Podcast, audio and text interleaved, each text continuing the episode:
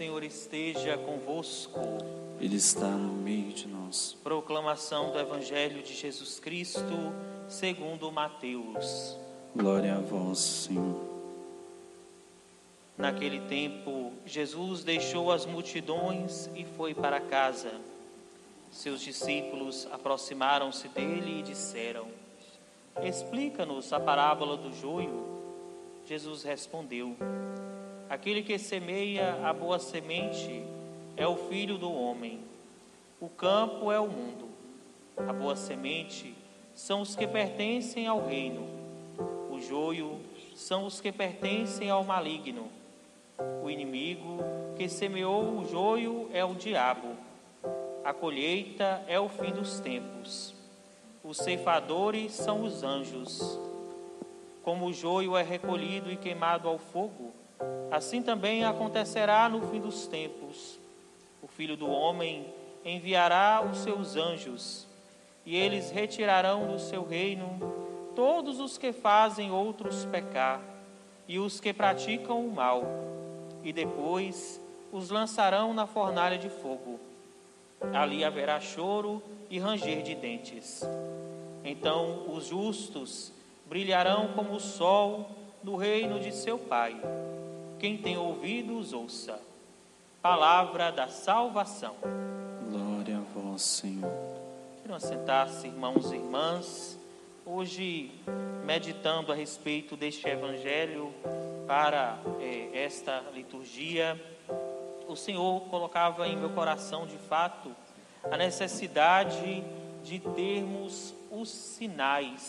Nesses últimos tempos, na liturgia, nós vamos meditar um pouco o Evangelho segundo São João, e por causa disto, a liturgia vai falar sempre de sinais, né, de maneira particular no domingo, sinais. Né, João, o evangelista João, não usa é, a palavra milagres ou é, curas, em pouquíssimos momentos, mas na maioria das vezes ele vai é, usar a expressão sinal. Jesus ou um sinal.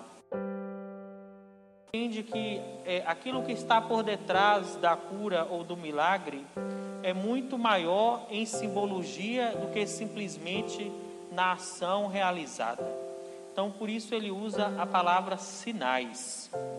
E o Senhor colocava a necessidade de termos sinais externos, sinais materiais da nossa fé.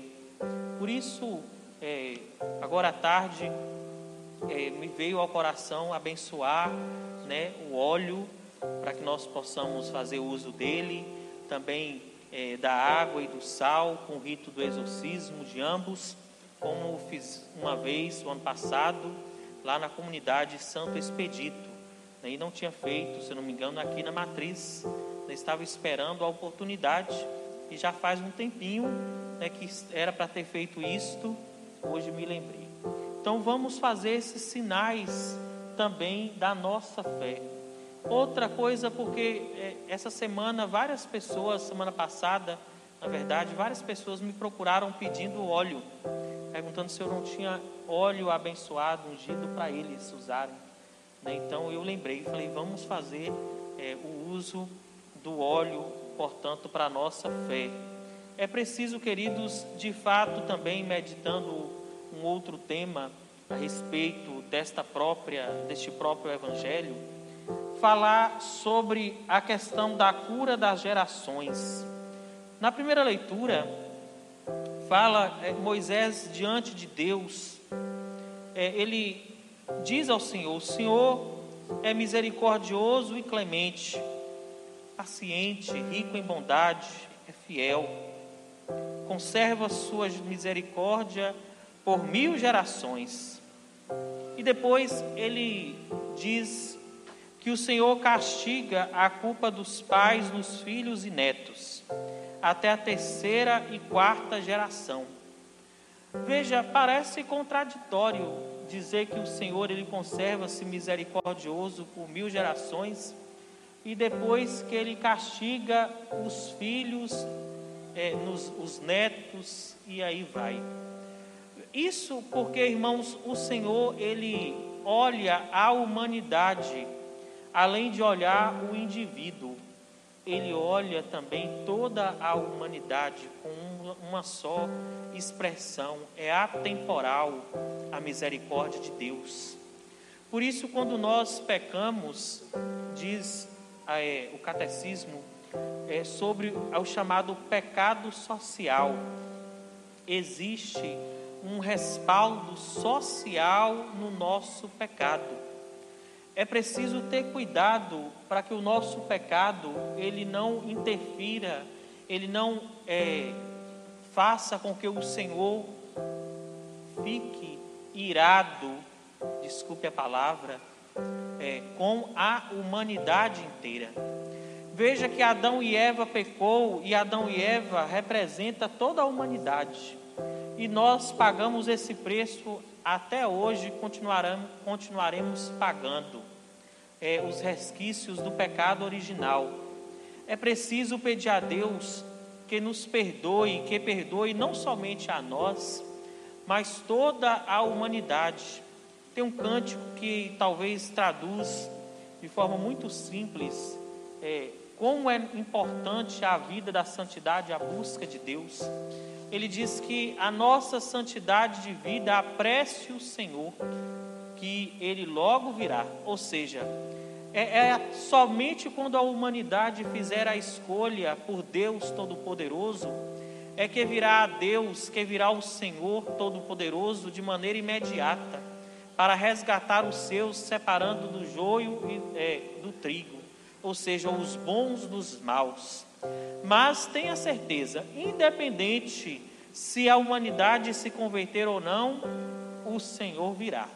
O que nós temos que fazer é pedir que Ele se apresse para resgatar os seus, aqueles que se fizeram-se de fato entregues a Deus Todo-Poderoso. É preciso clamar ao Senhor que Ele tenha misericórdia de nós, mas também de toda a humanidade. Uma vez, um padre pregando sobre o inferno, ele falava sobre a realidade do inferno. Ele dizia que até o inferno, na concepção dele, pelo menos, é manifestação da misericórdia de Deus. Porque o inferno é, é, apesar de estar ali um sofrimento eterno, o Senhor sustenta o inferno e sustenta aquela alma condenada. Porque o Senhor poderia muito bem aniquilar completamente o pecador, ele não faz isso. Por isso o Senhor ele é indulgente, ele é misericordioso. Por isso o Senhor é rico em bondade e ele perdoa as culpas, rebeldias e pecados. É preciso, portanto, queridos, pedir a Deus Todo-Poderoso que ele venha com a sua misericórdia sobre todos nós, a fim de que sejamos cada vez mais testemunhas desta graça. O joio do trigo, irmãos, deve ser tirado do nosso meio, mas deve ser tirado imediatamente do nosso meio. Deve ser tirado da nossa casa. Nós temos que fazer uma opção por Deus, a fim de que nós todos sejamos trigo, não sejamos joio, a fim de que todos nós possamos ser recolhidos no celeiro de Deus ultimamente nós temos nos deixado, isso enquanto humanidade, temos nos deixado levar pelas coisas do mundo e tem nos afastado da misericórdia de Deus. É preciso pedir ao Senhor que nos dê a sua graça, o seu perdão, para que cada vez mais nós sejamos trigo, sejamos homens, mulheres também misericordiosos pessoas que manifestem essa mesma misericórdia do Pai. Isso tudo, meu irmão, minha irmã, porque Ele é indulgente e favorável, diz o salmo de hoje.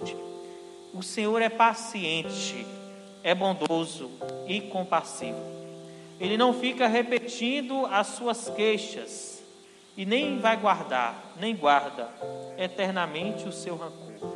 O Senhor é misericórdia para todos nós. Que Deus Todo-Poderoso nos conduza cada vez mais em Sua bondade, em seu amor. Louvado seja nosso Senhor Jesus Cristo. Para sempre seja louvado.